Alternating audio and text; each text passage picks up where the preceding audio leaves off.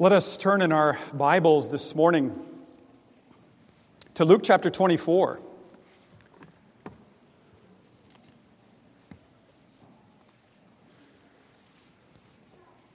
Going to be looking at Luke's account of that Resurrection Sunday, the first Sunday upon Christ's resurrection.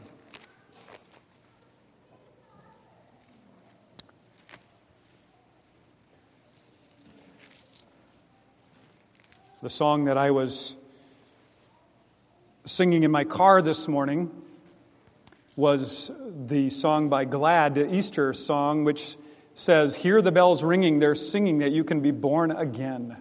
That's the message of the resurrection, that we are born again in Him, born to newness of life.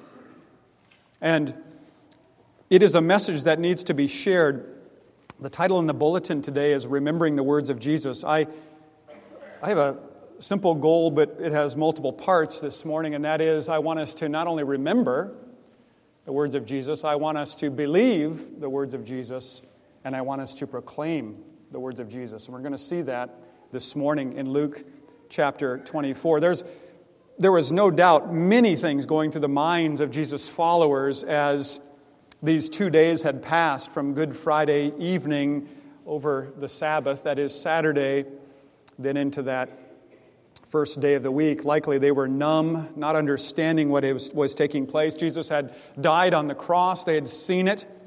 They had seen him being placed in Joseph's tomb, and they hadn't even had time to prepare his body as the Sabbath was approaching, and therefore the body was quickly wrapped in linen cloths and placed in Joseph of Arimathea's tomb. And they, being observers of Jewish law, did not wrap his body on the Sabbath, for that was a day of rest. As we hear at the end of chapter 23, and then we'll pick it up there in the beginning of chapter 24. Listen to the word of God this morning. On the Sabbath, they rested according to the commandment. But on the first day of the week, at early dawn, they, the women, went to the tomb, taking the spices they had prepared, and they found the stone rolled away from the tomb. But when they went in, they did not find the body of the Lord Jesus. While they were perplexed about this, behold, two men stood by them in dazzling apparel. And as they were frightened and bowed their faces to the ground, the men said to them, why do you seek the living among the dead? He is not here, but has risen. Remember how he told you while he was still in Galilee that the Son of Man must be delivered into the hands of sinful men and be crucified, and on the third day rise.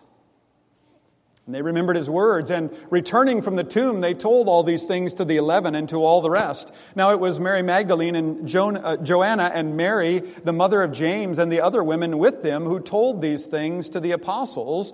But these words seemed to them an idle tale, and they did not believe them. But Peter rose and ran to the tomb. Stooping and looking in, he saw the linen cloths by themselves, and he went home marveling at what had happened. This is the Word of God. May add his blessing to the reading and proclamation of this morning. Dear people of God, as we've been studying the book of Luke together, what we've noticed is that Jesus is front and center in all of the accounts in the gospel. He is casting out demons, he is healing, he is teaching, he's rebuking the religious leaders, calming storms giving parables, calling disciples. What many have noted is that here in these opening verses of Luke 24, he's absent. He's not here. Of all the places where you would, might expect Jesus to appear front and center is right here on that first day of the week when Jesus has risen and he is not here. At least not bodily. Why? Well, hold that question in your minds, and we're going to look at that together as we look at this account from Luke 24. The opening verses of the 24th chapter, Luke records many details. It's not as though he's leaving out details, as though he's rushing through the story. He tells, uh, he explains to us what they found. He explains uh, uh, earlier why they had not embalmed his body already because there was no time. The day, the hour was late on Good Friday. They had no time before he was taken off the cross, down from the cross, and placed in the tomb. Luke is giving us details he tells us the women got to the tomb, the stone is rolled away, and they do not find his body. What is the explanation for the empty tomb? Well, there are many reasons given for that empty tomb.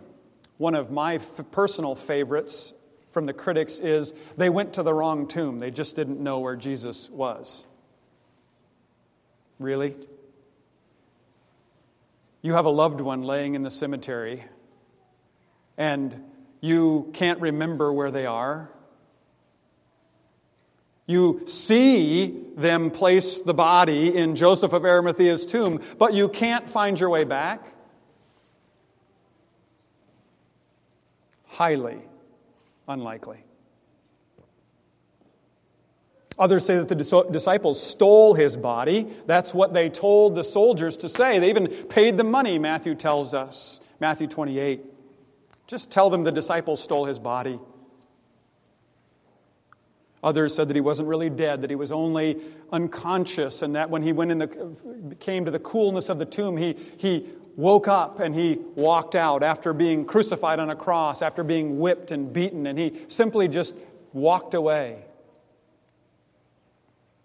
Now, John tells us that when the soldier pierced his side, blood and water came out. Death had already occurred, and this was a sign of that. And he says, I witness to this that you might believe what has happened here. The point is this the point I want to make is this the empty tomb is not self explanatory. People can come up with all kinds of ideas of what might account for an empty tomb. So, what has to happen? There needs to be a reminder of what Jesus had said. A reminder of the promises given in the Old Testament scriptures of that one who was to come. The women are there at the tomb. They're distraught, not surprisingly. Dead people don't walk out of their tombs. When you go to the grave of your loved one and lay flowers uh, to remember them, you don't come there expecting the grave to be empty, do you? And yet they come and he is not there. They're frightened.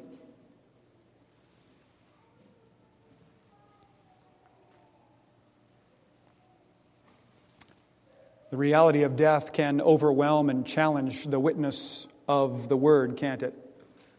What we see militates against our faith when we lay a loved one in the grave. But we need to hear the word. We need to be reminded of the word because it's true.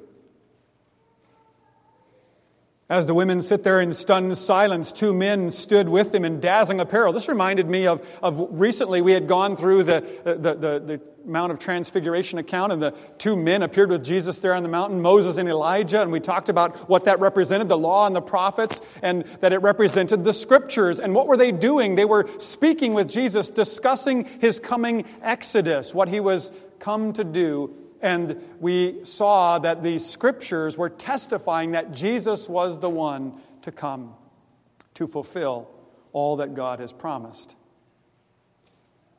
Well, here, as the women are at the tomb, two angels appear, and the women are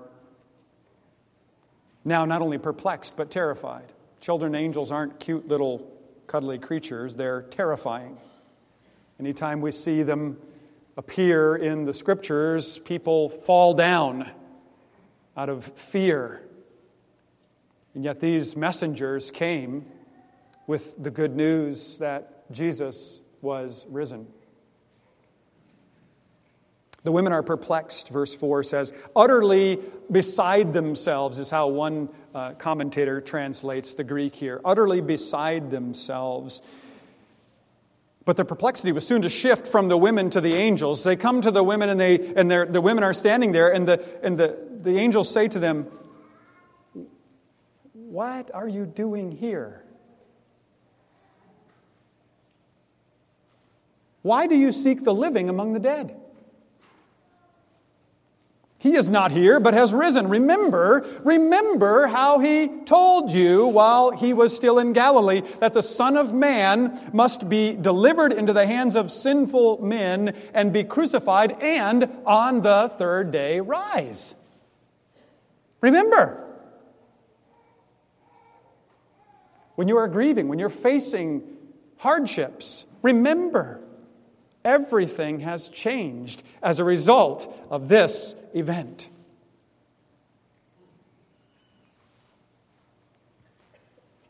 The angels are baffled that the women are baffled.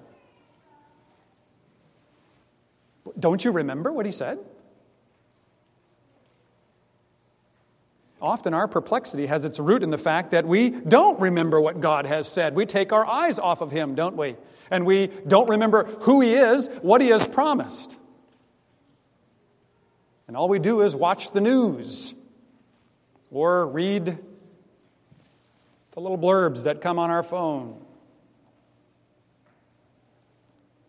And then we place all of the problems in front of us and look at our limited abilities and focus on our understanding, and we forget that we're not listening to Him and remembering. The words of Psalm 42 come to mind. The psalmist was there perplexed as he's looking at the world's attacks upon him. He's wrestling with his thoughts, and he, the, he writes, The enemy says, Where is your God? And the psalmist says, ah, Yes, where is he? And, and then he says, I rem- and then I remembered. He says, I remembered. And he takes his thoughts in hand and says, Why are you downcast, O my soul? Why so disturbed within me? Put your hope in God. He is your salvation.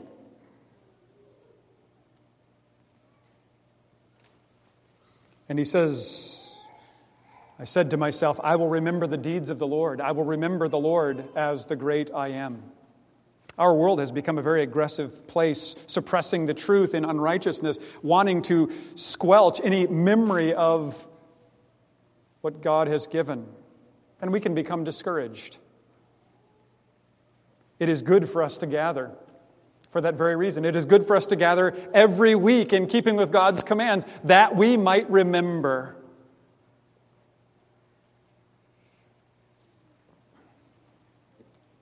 The absence of Jesus' body in the tomb should not have been a reason for sadness and dismay, but a reason for joy that what Jesus said really is true. He has risen. His words are fulfilled. And the angels simply say, Remember. Do not forget. Jesus did not need to be present for the women's joy to be full or for the rest of the disciples' joy to be full. Jesus does not need to be present for our joy to be full. What is necessary is for us to remember what he has done.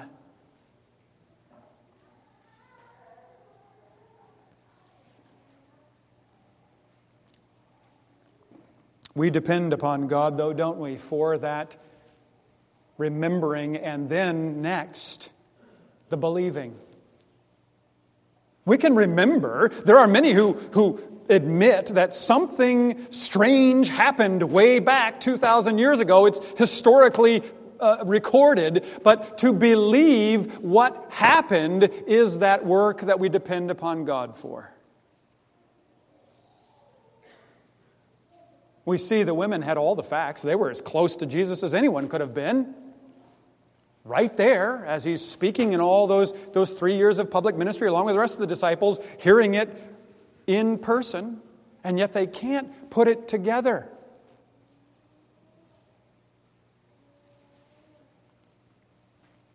We need to pray for that gift of seeing, that gift of faith. It is a gift. Well, back to the question that I asked at the outset why doesn't Luke just simply put Jesus front and center? The first thing the women see is not the stone rolled away, not the empty tomb, but Jesus. Why? Well, Sinclair Ferguson has something to say to that. I think that's very helpful. He makes the point. For us to understand Luke's approach, we must remember his audience. His audience is Theophilus, if you remember, first chapter. And what has he done for Theophilus? He says, I have investigated all things that I might give you an orderly account so that you might know that what you have heard is true.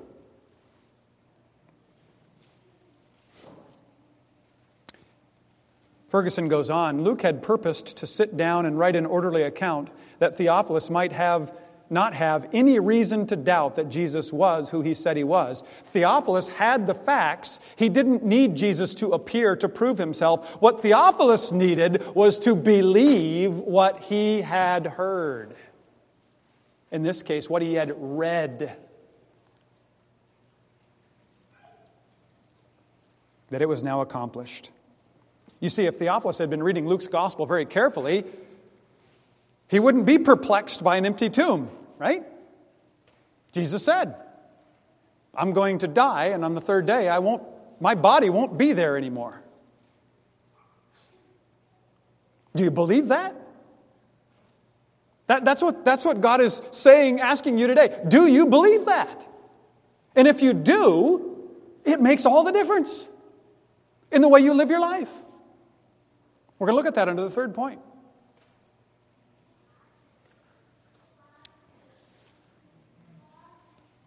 We're told that without faith, it's impossible to please God. God doesn't care how much you know, God wants you to trust Him.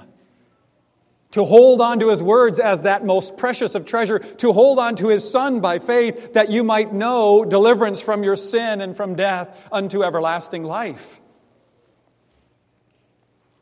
The devils believe there's a God. They shudder. The, there are many who say today, Well, I've, I've, I've heard the story, I know the details. I, hear, I see people posting Happy Easter and they don't have any idea what it's about. I think it's about bunnies and egg hunts and all the rest.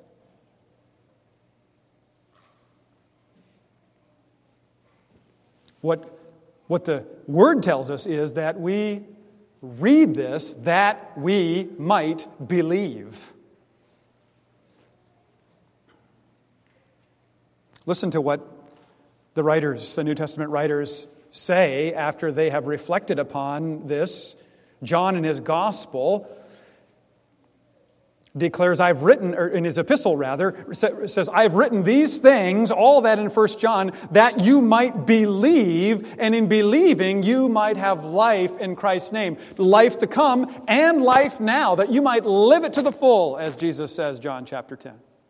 Without fear. Because if you remember Jesus' words and believe Jesus' words, John says in the gospel, Jesus said, In this world you're going to have trouble. But take heart. I have overcome.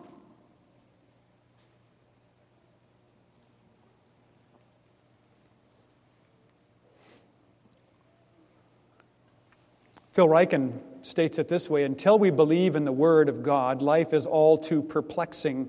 But when we do believe, everything starts to fall into place. We could really unpack that statement and, and, see how it's true in the scriptures. But, but just, just those, those two examples from 1 John 5 and from John uh, 16, where the writers say this is recorded that you might be transformed that life might start to make sense. Why is the world such a mess? Oh, it's those other people. No, it's my sin. It's your sin. It's the fall that has created this. How is it going to be transformed? Will it be transformed? Oh, yes, indeed it will, for Christ has overcome.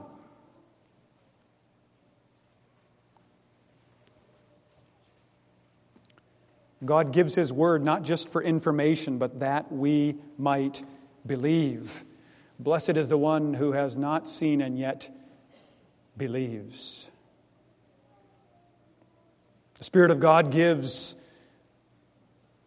love, joy, faith. Peter says that so that though we have not seen him, yet we love him and have a joy inexpressible. That doesn't mean we don't talk about it. It just means it's, it's beyond our comprehension how we can, how we can, can, can be connected to Christ and, and know that newness of life.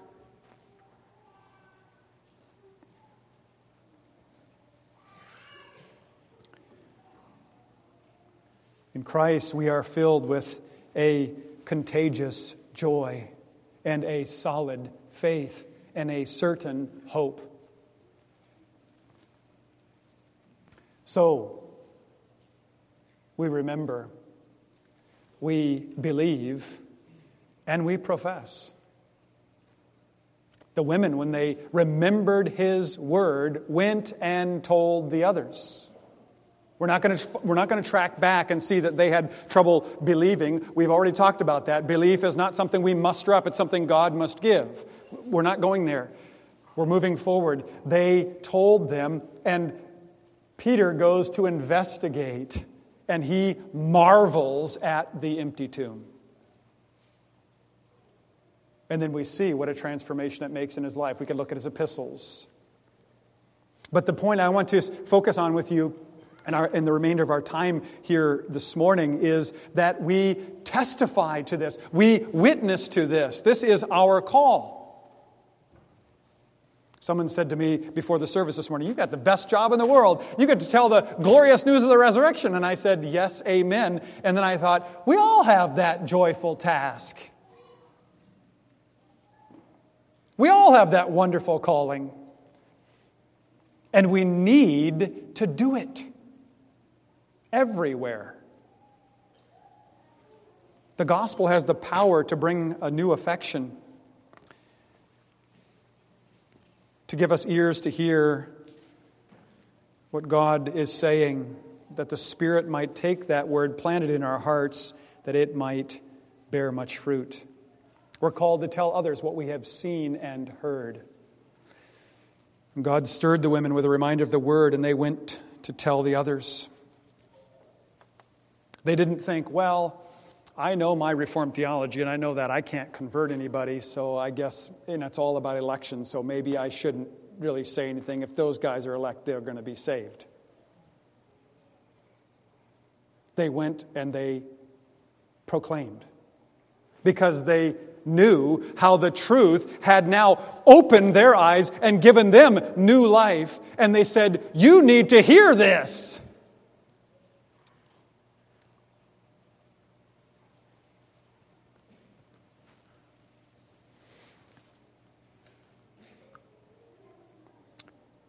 Friends, it's not ours to convert, but it is ours to tell. There's a sweeping movement in this country and around the world today which is dead set to suppress the truth in unrighteousness. Anywhere, everywhere, all the time. And the light, the beacon of light, is believers proclaiming the truth speaking truth into darkness. As the angels of light shone their light into that dark tomb and revealed the truth of the Lord Jesus Christ's resurrection.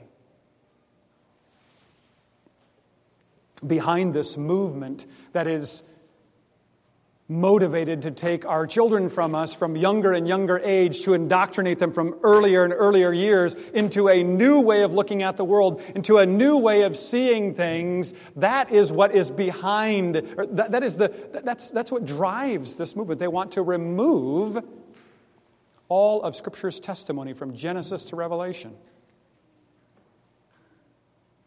From the minds of that next generation. And one person has said, or many people have said it, the church is one generation away from extinction.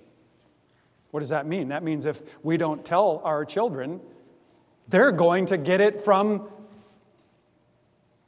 the world 24 7.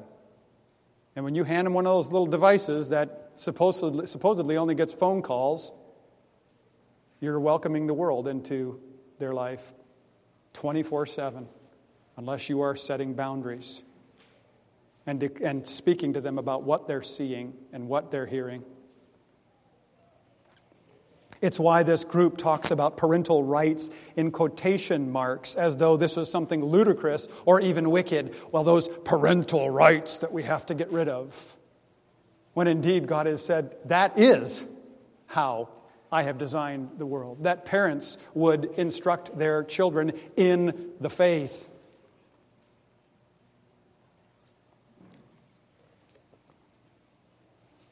We're told the society has the sole right to teach our children, to train them. We're told that, that the UN is considering new rights, new children's rights against their parents, because after all, we need to leave, give them the rights that they deserve. Setting out a new charter that everyone is supposed to bow the knee to. Now, this isn't anything new. It's been happening since the very beginning, hasn't it? There's two kingdoms two kingdoms at war. Satan lies and tries to take as many away as he possibly can. And God assures us that he will preserve and protect as we obey, as we hear his word and impart it, that faith might grab hold of the truth. Came across this quote from Alistair Begg. The Bible talks in terms of he didn't add a term, but I'm, I'm, of opposites, I'll put it there. The Bible talks in terms of opposites life, death, truth, error, broad, narrow, slave, free, hot, cold, God, Satan, sheep, goats, heaven, hell. There are only two groups. Our parentage is either divine or diabolical. There aren't somewhere in between, ah, you know, Christianity, I don't know, I just don't really care that means you're saying no to the only path to life. And that's exactly what the culture is trying to get us to say and what it's trying to get our children to say. Ah, you know, Christianity, whatever. You practice it, but you do it quietly and you do it privately there on Sunday. But then when you leave the church, don't, don't talk about this resurrection nonsense. What difference does it make anyway if someone, who cares if somebody rose again 2,000 years ago? Doesn't affect me. All that affects me is the next little tweet I'm going to get. That's the mentality.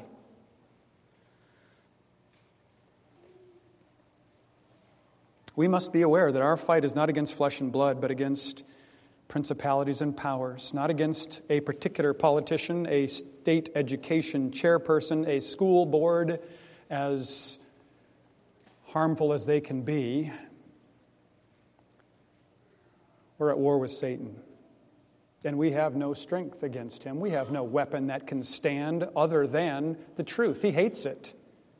He knows what the word can do, he knows how God can use it to change lives and to transform and to make new communities, resurrection communities, those who no longer live in sin, but live in the light of life in the Lord Jesus Christ. Those who live like those words that we read in Hebrews chapter 13, who are faithful, who are pure, who are doing good, who are remembering others, who are serving. Because we are different in Christ, we have been made new. Our identity is child of God.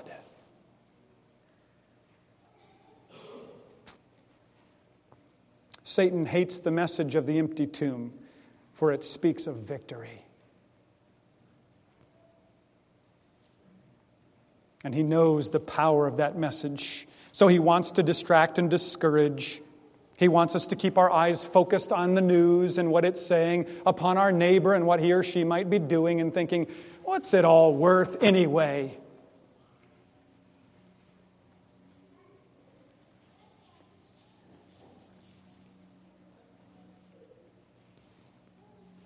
If I were to ask you, do you disagree with the present educational attempts to force children to adopt new critical theory? I don't think I have to guess at what your response might be to that question. Yes, we absolutely are opposed to that. If I were to ask you, are you complicit in the attempts of the world to secularize your children? I'm, I'm convinced you'd say, no, no, no, no, we don't want anything to do with it. And yet, if I asked you, are you teaching your children daily the Word of God in devotion? Are you catechizing? Are you teaching them the right that is so regularly, daily being suppressed? I'm fearful of the answer that I would receive. Well, you know, we're busy. We have lots to do.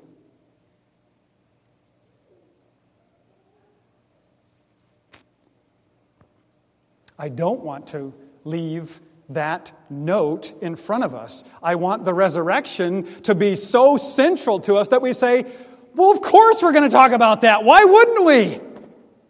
Every day. And that is my encouragement to you today and every day. Teach your children the truth of God all the time.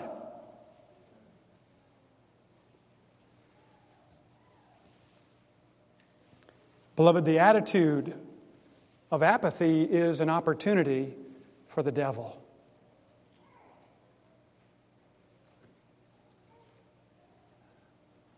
When they're not hearing the truth from you, they're hearing and believing what the world says. And it's 24 7 around them. I don't mean to say that they are not influenced by the Spirit, but I'm saying the influence that is out there, the majority of the influence, is happening apart from your oversight. So you must pray. But you must take opportunity for those moments when you can speak the truth and live it out before them so that they might see that indeed this resurrection message makes a difference.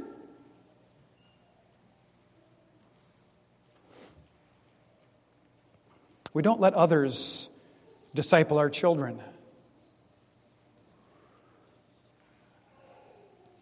We want them years from now to say, when we ask them about their faith journey, you know, I don't remember a day when my parents didn't talk about the Lord Jesus Christ to me and about the difference that it makes. I don't remember a day where they weren't repenting of sin because they were different. They acknowledged that they didn't do it all right. They acknowledged that they had guilt, but they knew where to take it, and they taught me that I need to go to the cross, and that in the cross there is connected to it an empty tomb because it's been paid in full. That is my guilt.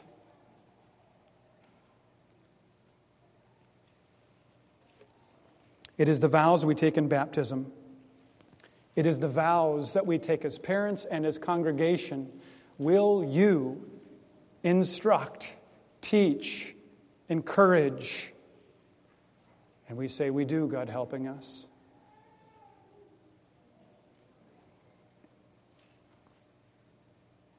There's a battle going on. There's politics here in this empty tomb. Oh boy, the pastor's going to talk politics. Don't bring politics into the pulpit, Pastor. Well, this week I heard something very helpful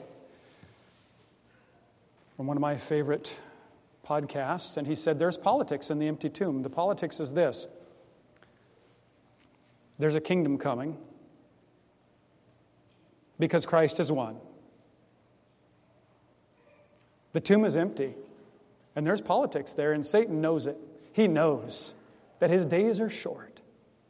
And so he's grabbing and grasping for all that he can get his hands on for as much as the Lord permits. He is not sovereign unto himself, but he's reaching as much as he can.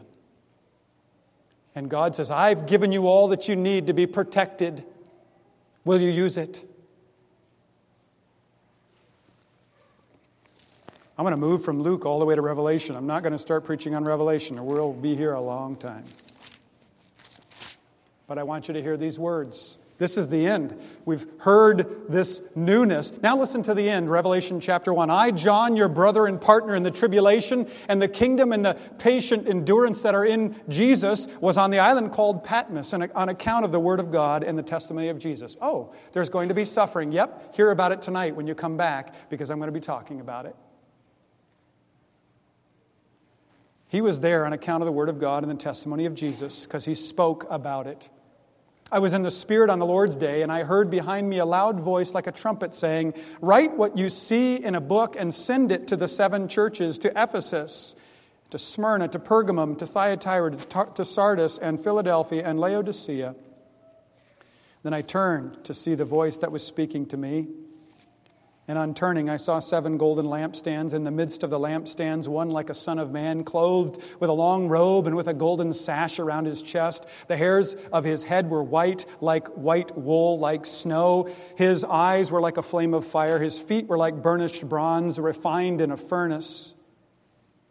And his voice, his voice was like the roar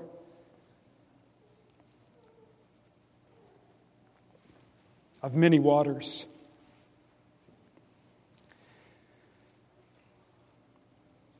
In his right hand, he held seven stars. From his mouth came a sharp two edged sword, and his face was like the sun shining in full strength. When I saw him, I fell at his feet as though dead, but he laid his right hand on me, saying, Fear not, I am the first and the last, and the living one. I died, and behold, I am alive forevermore, and I have the keys of death and hell.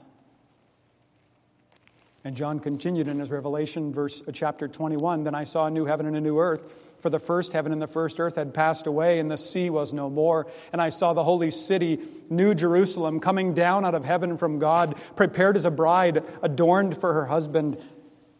And I heard a loud voice from the throne saying, Behold, the dwelling place of God is with man. He will dwell with them, and they will be his people, and God himself will be with them as their God. He will wipe away every tear from their eyes, and death shall be no more. Neither shall there be mourning, nor crying, nor pain anymore, for the former things have passed away. And he who is seated on the throne said, Behold, I am making all things new. Brothers and sisters, that is what Christ has done in the resurrection. He has made all things new, ushering in the last days in preparation for the coming age when all will bow the knee. You see the politics of the empty tomb? Oh, there's a king, all right. But he doesn't live at 1600 Pennsylvania Avenue. He doesn't live at 10 Downing Street. He doesn't live in Beijing. He doesn't live in Moscow. He's seated at the right hand of God the Father, and he's coming again to give life to all those who long for his appearing. Is that you? Do you long for his appearing? Does that does that truth make a difference and change the way you look at things, the way you evaluate the news, the way that you speak to your children, the way you love your wife, the way you live in purity as a single person? Does it, is it, is it new? Because that's what remembering, believing, and witnessing leads to. By God's grace, it is the testimony of a new life in Jesus Christ who indeed is risen. Amen. Let's pray.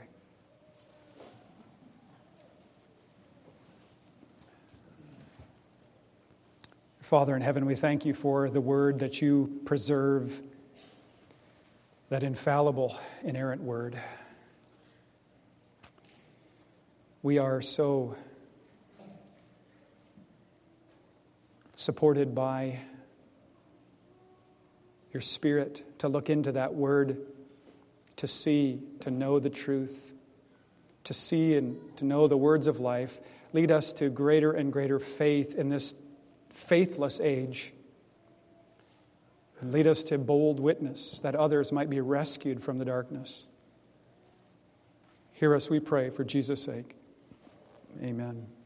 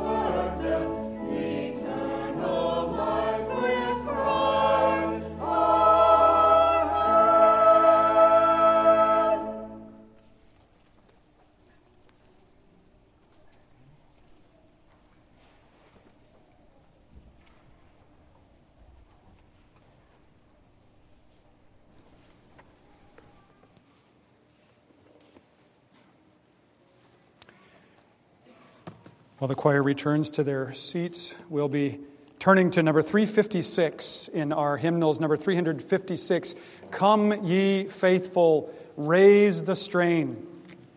That is what the Word does, what the Spirit works in us. Come, ye faithful, raise the strain of triumphant gladness. God hath brought us his Israel into joy from sadness loosed from Pharaoh's bitter yoke, Jacob's sons and daughters, led them with unmoistened foot through the Red Sea waters. God brings us through the judgment because of what He's done in the Lord Jesus Christ. We're going to stand to sing the five stanzas, number 356.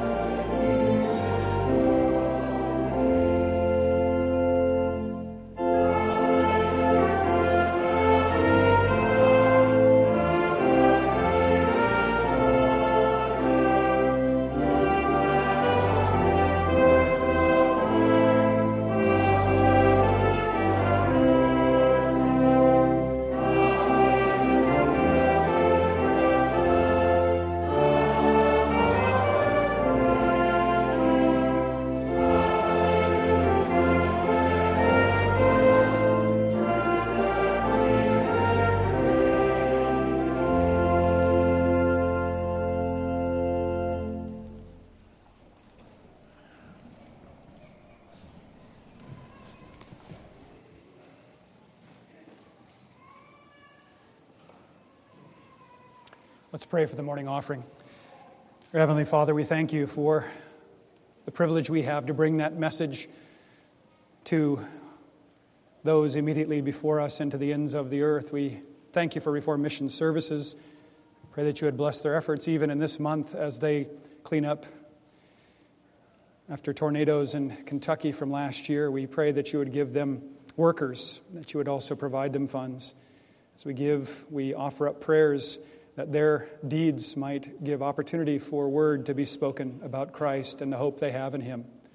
Hear us, we pray, for Jesus' sake. Amen.